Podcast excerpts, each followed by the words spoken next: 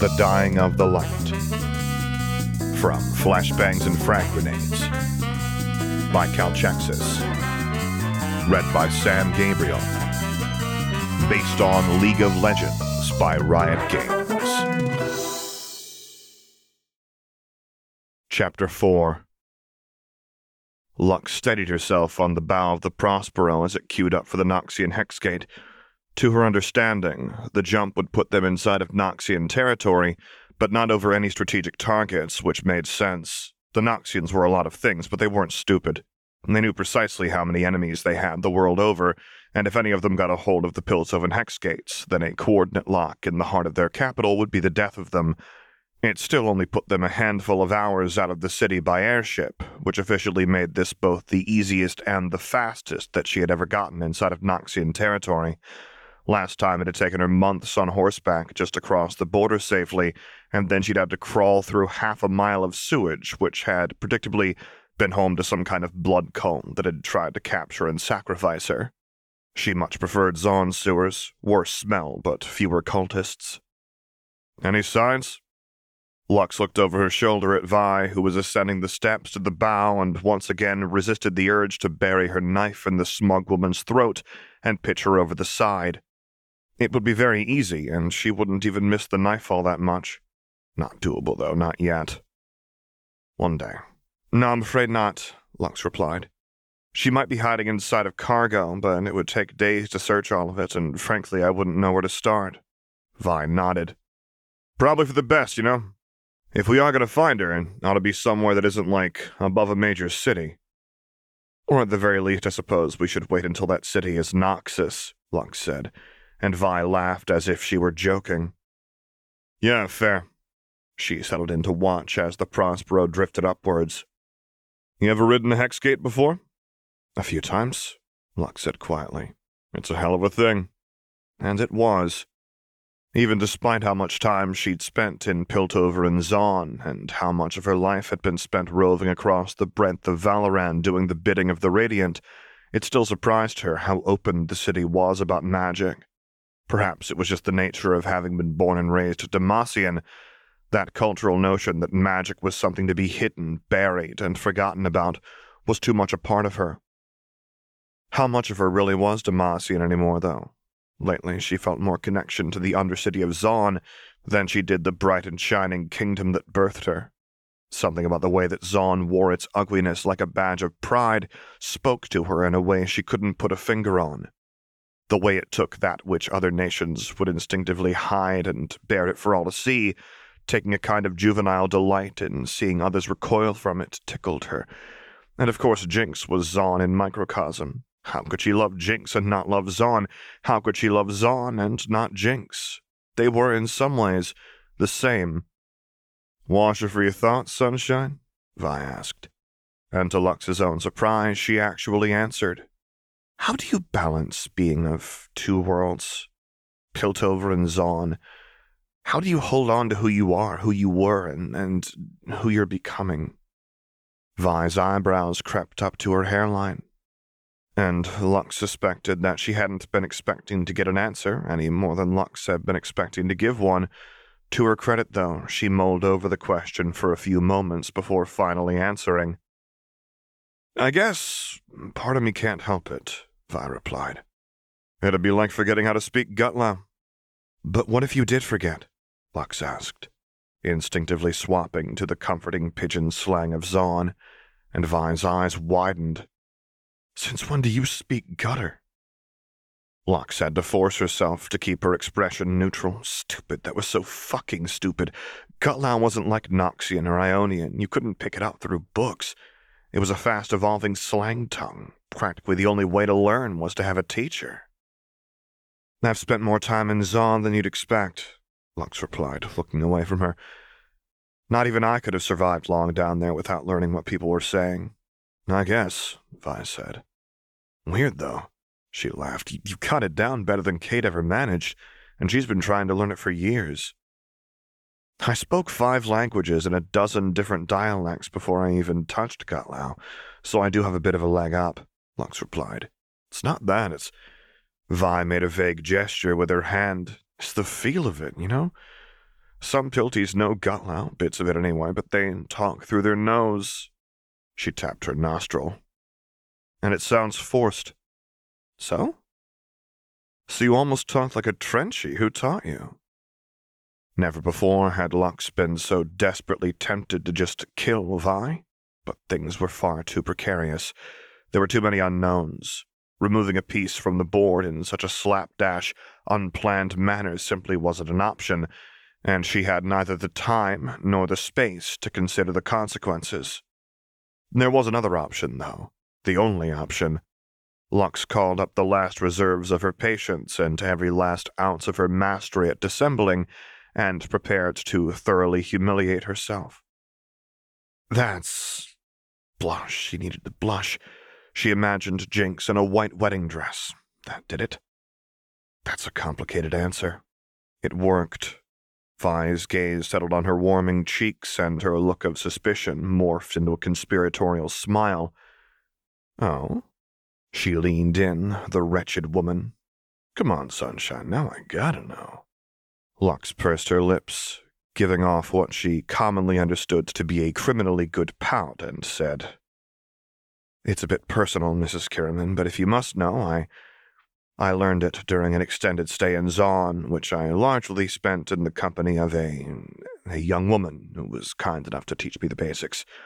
My own capabilities and diligence served me from there. Yeah?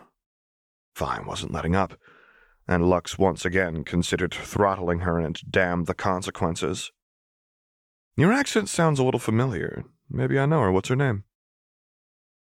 I didn't get a name, Lux said, forcing an awkward stiffness into her voice as she looked away, affecting an air of embarrassment. You spent enough time with this girl to learn Gutlow and didn't get her name? Bullshit, I said. She went by Daybreak, all right? If I choked, that's. Wait, that's a working girl name. Lux kept her eyes fixed firmly on the horizon there was no need to falsify the red on her cheeks any more, but she kept the white dress image in her head nonetheless. It was a comforting one in that trying time. I'm flesh and blood, Mrs. Kiramman, not a marble statue. I do have needs, Lux said flatly. A quiet snort escaped her as she held up a hand. Hey, no judgment from me. I'm just surprised to hear someone from Demacia got a taste of Zaun and actually liked it, Vi said with a lascivious smirk. And if it's all the same to you, I'd appreciate that not leaving the Prospero. Lux continued with a defeated sigh. I'd rather not endure the looks that would get me, so can I trust you not to spread it around? Your secret's safe with me, Vi replied, her voice hiding the shadows of laughter. I should hope so. Vi's laughter turned into quiet chuckles as the Prospero rose up and aligned itself with the hex gate and the hum of magic and the taste of ozone began to surround them. It's funny, Vi said suddenly. What is? Lux asked. Dunno, just shitty as it is, I think you'd have been happier being born in Zaun or something, that's all, Vi replied. I can't possibly speculate as to that. Except Vi was almost certainly right. Demacia was a lot of things. It was her home, her nation, and it had raised her, but it had also forged her into a weapon of tyranny. Her purpose was the purpose of the crown, the light in the shadow, and she had done terrible things in the name of that authority. There were more days now than not that Lux wished she had done those terrible things in the name of something more worthy. Something like life, love, or family. Or for Jinx. Well, as the Ionian saying went, the best time to plant a tree was twenty years ago. The next best time is today. Time to start planting. Brace yourself, I said. I'm not a novice. Lux took her advice nonetheless and planted her feet before taking a firm grip on the railing. Blue light effervesced through the air, suffusing it with a strange, unearthly quality as a feeling of alien weightlessness came over Lux. Her stomach performed a series of uncomfortable acrobatics as the landscape in front of her warped as the Prospero was shot forward. Vertigo assailed her as she watched the landscape below and around them flash by in the blink of an eye. In the corner of her vision, she glimpsed shapes, runes, and starlight in alien skies. And uh, then it was over. And Lux uttered a shuddering gasp as she realized she had been holding her breath. Even as accustomed to magic as she was, traveling via Hexgate was quite an experience. Never really get used to that, Vi said, looking faintly green. I can see why, Lux replied. Beneath them sprawled the open plains of Noxus, wide and endless as the sea. In the distance, she could see the great black spires of the industrialized capital where the Prospero intended to make its berth. Towns and villages, too, could be seen dotting the horizon here and there. Some had been Noxian for generations, others were annexed into the Empire by either Darkwill or the more recent Grand General's Swain. Taken without context, Noxus was a stark but beautiful land. Where Demacia was known for its rolling hills and lush forests, Noxus was known for great spans of open space. The quality of its horse masters, and indeed great herds of horses, could be seen here and there, running free across the lowlands. Perhaps that was what spurred the Noxian impetus for freedom, Lux thought. As corrupt as the nation had become, no more or less so than her own homeland, the ideals of Noxus weren't awful ones. The Noxians had thrown off the chains of oppression more than once, rising against cruelty and tyrants, until finally their rulers had learned that clapping irons on their people only served to hasten their trip to the executioner's block. The Noxians, it turned out, required a more subtle form of tyranny. Chains of the people's own making were now the only ones that could hold them, but manacles of decadence and politics and militant nationalism were chains all the same. I'm going to walk it off, I think. We'll be over Noxus in a few hours, and I'd rather not upchuck on the docks, Lux said. Vi nodded, but didn't move. She was watching the skyline and the passing lands. It was quite a sight for certain, especially for someone who had grown up in the fissures of Zaun. Lux resolved to take another airship trip one day. It didn't really matter where it was headed, only that she was with Jinx when it happened. She was certain Jinx would like the view.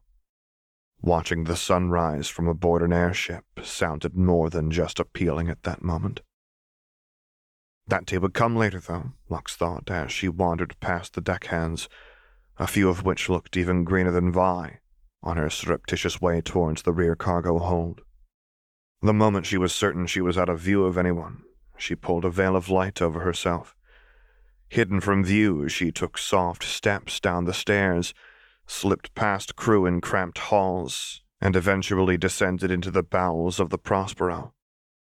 There were only a few chem lights strung up throughout the lower levels, and they grew fewer the deeper she went, until finally Lux emerged into the section she'd been looking for.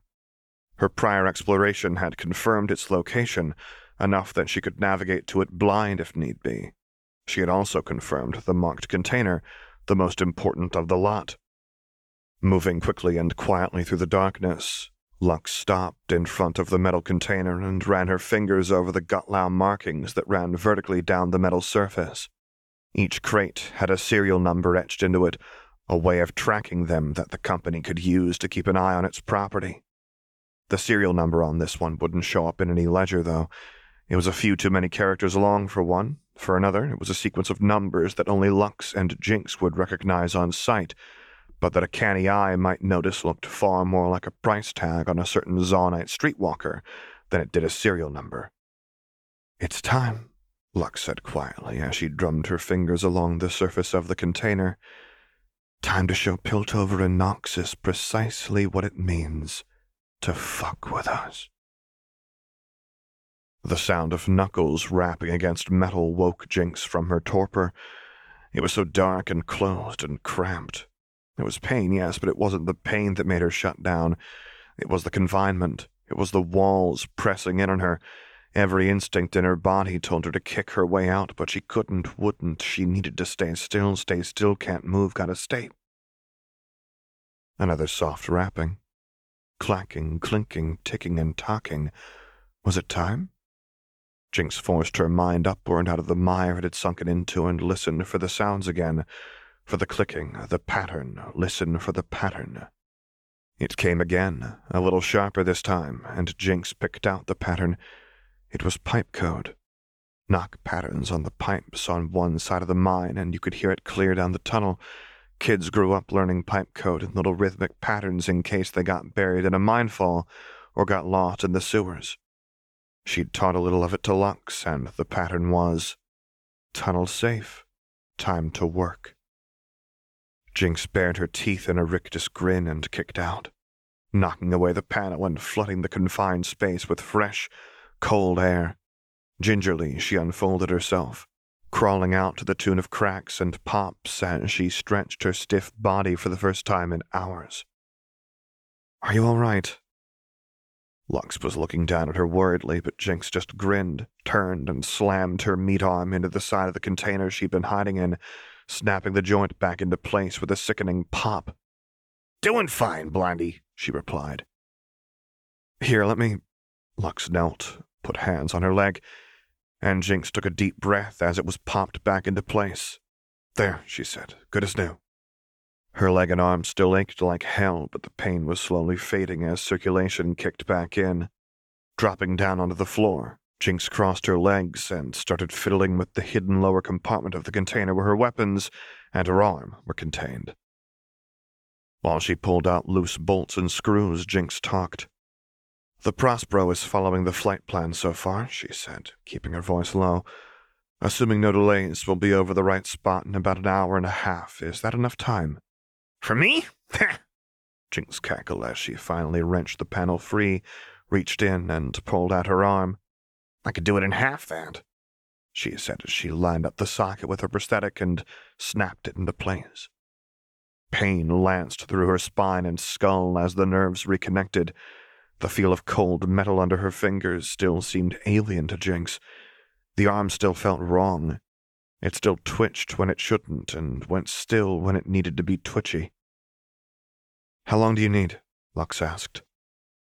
Jinx looked over her shoulder with a raised eyebrow and a manic smile. Give me fifteen minutes to crack open a few of these bad boys. She gestured around at the various crates. Also, you should probably amspray, Blondie. You don't want to breathe in what happens when these fumes mix. Lux frowned. And you do? Well, no, but, um, Jinx tapped her chest. I was born in the lanes. I can breathe shit you wouldn't believe.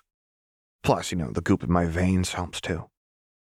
Sighing, Lux nodded, then knelt down and kissed Jinx on the cheek. Be safe, okay? I'll be up in the port side in mess so no one suspects anything. Might want to stay as close to the outer wall as you can, Jinx advised as she dragged Pow Pow and Fishbones out of the rear of the container. I'm going to blow this thing's kneecaps out its asshole. I'll bear that in mind, Lux replied aridly, and thank you for that visual. That's why you love me, Blondie, Jinx declared. It is, Lux agreed as she caught Jinx's chin, turned her head, and pressed their lips together. For once, her arm actually obeyed her as it slipped up to loop around the back of Lux's head and pull her closer, deepening the kiss and adding some tongue for good measure. When they pulled back, Lux's cheeks were flushed, and her eyes suggested that she'd be doing all kinds of new and interesting things to Jinx if they weren't in a time crunch. Don't tempt me like that, Jinx, Lux admonished playfully. I got no idea what you mean, Jinx replied with a toothy grin. Sure you don't. Hey, save me a sandwich from the mess, Jinx said as she stood with a little leverage from Lux. I haven't eaten all day. Lux rolled her eyes. I told you to get breakfast on the way in. I forgot. Of course you did. But she said it in a soft way, like sunlight coming through a window, and it made Jinx smile a little wider. Also, here, don't forget this. She held up a folded article of clothing, and Jinx took it gratefully. As much as she hated taking the risk that she'd scorch it, it felt wrong not to wear her father's jacket while she did this sort of work. The moment she had it on, Lux leaned in for another kiss that quickly turned into a few more before pulling back, smiling, and brushing her knuckles against Jinx's cheek. Then she was gone, vanishing in a shimmer of veiled light, and Jinx's sharp ears tracked her featherlight footsteps as she left the cargo hold. The airship rumbled quietly beneath her feet as Jinx began walking amidst the containers, idly running the fingers that still had some feeling in them over the chemical symbols. There were only a few different ones, but they were all in large quantities, and it wasn't hard to imagine the sorts of uses Noxus would put them to. These sorts of chems weren't the kind that came with the for medicinal use notation on them. More like extreme hazard, do not inhale, touch, or look at for too long. Probably better that they be used for making fireworks. Keeping an eye open for the sounds of footsteps, Jinx got to work, starting from the rear of the cargo hold, prying off the panels at the backs of each container. These containers were the sort made special for transporting volatile chemicals, the bottoms of them were made up of shock absorbing gels that got pumped through various pipes around the actual containment units, which themselves were made of thick, heavy glass. Jinx pressed her open palm to the transparent surface, and her rictus grin thinned to a hard line. The deep, bruise colored liquid inside seemed to writhe at her touch. Some chemicals could only be made in Zaun, or maybe harvested was the better word. Zaun was a poisoned place, infected, like a stab wound from a dirty shiv left to fester. Piltover was the one holding the shiv. It was always the one holding the shiv, the friend across the river with a smile on her face and a knife behind her back. And she held out a hand that was full of shiny, shiny baubles and pretty trinkets to get you to come just a little bit closer. Close enough for her to take you for everything you own. Jinx jerked back and slammed her metal fist into the glass container, and it cracked, and fumes began hissing out as the chemicals touched air and catalyzed. One down, a couple dozen more to go. In the mess hall, Lux relaxed next to a port side window and stared out across the rolling plains. From the corner of her eye, she could see Noxus, the great black iron city, approaching quickly, Soon they would be in position. She smiled before sipping at her tea, then set it down next to a foil wrapped parcel. Hopefully, Jinx was all right with ham and cheese. From the prow of the Prospero, Vi watched as the world passed beneath her. Her mind was in turmoil and her limbs itched with nervous energy. All she wanted to do was do right by her home, but lately she was forced to ask herself if the definition of home was the same as it had always been. Was it still Zaun? She was a daughter of the gutters and the lanes, no matter how long she spent in Piltover, and she believed that to her core, but. Jinx's question back at the dam still haunted her. Are you a friend across the river? In Zaunite parlance, the friend across the river was a sarcastic metaphor for Piltover the friend who watched you starve and die from their high towers, and only gave when you begged. Once she had hated them with every fiber of her being. She'd hated the Pilties and their topsider logic, and the way they bled the fisher folk dry just to pen an extra zero onto their bottom line. And then she'd fallen in love with one. Then she'd married one. Now, was she one of them too? Dear friend across the river, Vi sang quietly. My hands are cold and bare. Jinx was sweating bullets, and her lungs were thick and heavy as she ascended from the cargo hold. Her vision was kind of gummy, too, but that was fine. It would clear up. She kicked the door closed, jammed the locks, and tugged her jacket straight. By the time anyone got through, it would be far too late. It was already too late. No one could stop it now, even if they found her work, even if they knew how, there just wasn't enough time. Unless you were Ekko. Little man had all the time in the world. That made Jinx grin as she adjusted Fishbone's strap on her shoulder and brought her hand down to rest on Pow Pow's ammo feed from where it hung at her hip. The plan was tick tock ticking away now, and no one could do a thing about it. Turning the corner from the cargo hold, Jinx started towards the upper deck. Every so often someone saw her, but it didn't matter anymore. Hiding time was done. It was funny, though. They'd spy her, and then they would stagger and shout and cry out, and she just walked past them. None of them were stupid enough to try and stop her. They were deckhands, not enforcers. Even if they were enforcers, they would just be buying themselves a pretty little military funeral back home once the screaming stopped. By the time she surfaced into the clear air, the ship was in an uproar, and a familiar face was at the mouth of the stairwell to meet her. Her face was tight with emotion, which emotion Jinx wasn't sure, but it was definitely an emotion, and her fists were raised and clad in shiny new metal. You sure you want to do that, Fat Hands? Jinx asked. She had her hands shoved into the jacket pockets, and she nodded down to them. Might get loud if you do. Vi went rigid, swallowed thickly, then stepped back and visibly forced herself to lower her fists. She remembered the trigger. Good. Too bad there was no trigger this time, nothing to crush, not even a hand. Why didn't you just stay hidden? Vi bit out. Why? And miss that view? Jinx crowed. She strode past Vi fearlessly, ignoring her as she skipped up the steps, past the gawking crew of the Prospero, all the way to the prow. Vi followed on her heels, bristling and seething. It made Jinx smile wider. That anger had nowhere to go, like a jammed up chem pipe. If you blow the Prospero, we all go down, Vi snarled, you included. Jinx stopped at the edge of the prow. It had just crossed the walls of Noxus. If it went down here, the carcass of the ship would kill hundreds. That wasn't her target, though. And? Jinx asked, side eyeing her sister. I'm crazy, remember? Are you? Vi asked darkly. Good question. Jinx's rictus grin broadened, and that familiar flash of fury crossed Vi's face. She must have been straining at her leash. Her eyes promised a savage beating, but her fear held her back. She was afraid of the trigger, the threat, the loss of life, Pilty life, maybe, her life, Jinx wasn't sure. You don't have to do this, Vi said shakily. I know why you cracked the dam Hell, I even agree with you.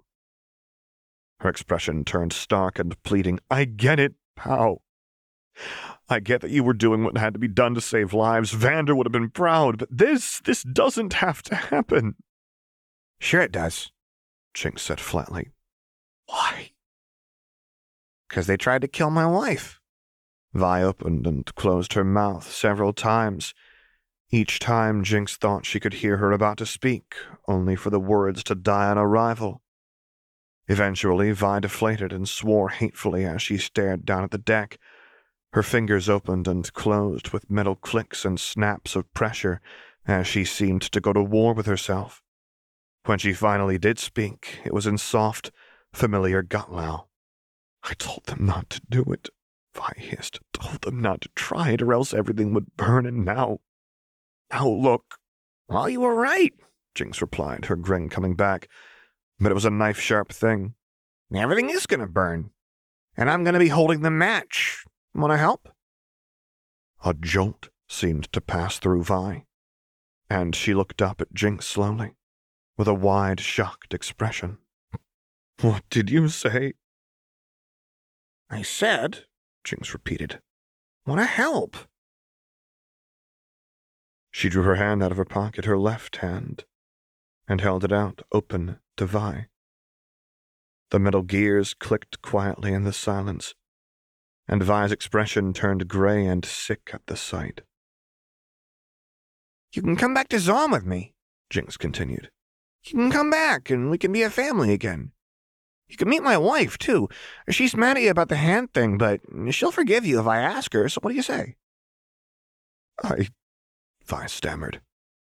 Are we still sisters? Vi's jaw clenched tight. And her fists did too. Metal ground on metal as she stared at the proffered hand like it was a venomous serpent. Tears sprang into her eyes, and she closed them as she took a step back. Are you a friend across the river? Jinx asked. When Vi opened her eyes again, they weren't cold and they weren't empty. They weren't even angry. They were just sad. I can't do it, Powder, Vi said. I told you, she lowered her metal hand, that my name is Jinx. Below them, the Plaza Triumphant of Noxus, where Noxus performed all of its nationalistic, chest thumping public military parades, sprawled wide, the center of which was decorated with a 10 meter tall statue of Grand General Swain. And it stands for Jinx. And the ignition timer in the cargo hold ticked its final tuck. And the belly of the Prospero detonated in a violent chemical tempest Fire of impossible colors spilled through the holds and up and around the flanks of the airship. The main engines guttered and howled as they struggled to keep the dying vessel aloft, even as the ship tipped vertiginously forward from the force of the explosion. Jinx held her ground, ready for the perfectly timed detonation. But Vi shrieked as she was knocked from her feet, and her eyes blew wide as she tumbled off the deck and out into the open air, and in that instant, her eyes told Jinx that she knew she was dead. That she was absolutely certain she was dead. Metal crashed against metal as Jinx lunged forward and seized hold of Vi's gauntleted hand with her metal fingers, and for the first time, they obeyed her perfectly. Not yet, fat hands, Jinx spat. Then she flexed, planted her feet against the rail of the prow as chemical fires licked up from below, and hauled back, dragging a stunned Vi from the edge of death and hurling her over her shoulder and down the steps. Vi struck the plank with a heavy thud and rolled with it by instinct. Every trench she knew how to fall, and was up on her feet in an instant. She stared up at Jinx with a look that fell somewhere between grief, confusion, and awe, while Jinx could only stare down at her and see a memory. Vi stands for violence, stands for vicious, stands for sister. Her Atlas gauntlets ratcheted deafeningly as she raised them, their hex gems cycling up as the pressure gauge redlined. We'll always be sisters, Pow Pow, but I can't let you go, Vi cried. Let me handle this. Lux appeared from behind Vi, tapping the woman's shoulder as she flourished her staff in one hand, then drew her blade with the other. Go evacuate the Prospero. They need your strength. I'm not leaving. She's my sister, Vi snarled. Is that more important than the lives of this crew? Lux asked grimly as another explosion rocked the Prospero. Because if it is, then you are not the woman I thought you were. Vi was shaking, but Jinx could only smile. Lux was so beautiful with those wild flames and all the colors of the toxic rainbow lighting the night sky. You can carry the wounded where I can't, Vi swore as she turned on her heel and bolted away, and Lux waited for her to vanish before letting her mask fall away. The smile she wore was as vibrant as it was wicked, and it made Jinx's heart do all kinds of interesting flips inside her chest. It was a smile that promised beautiful, terrible things, and it was all for her. Guess we gotta make this look realistic, huh? Jinx asked. Unfortunately so, Lux agreed. Oh, before I forget, though, she reached into her cloak, pulled something out, and tossed it to Jinx. Your sandwich. Oh! Thanks, Blondie, you're the best. Jinx tucked the sandwich away in a pocket. It's just ham and cheese. Can't taste it either way. True, Lux admitted. So, shall we?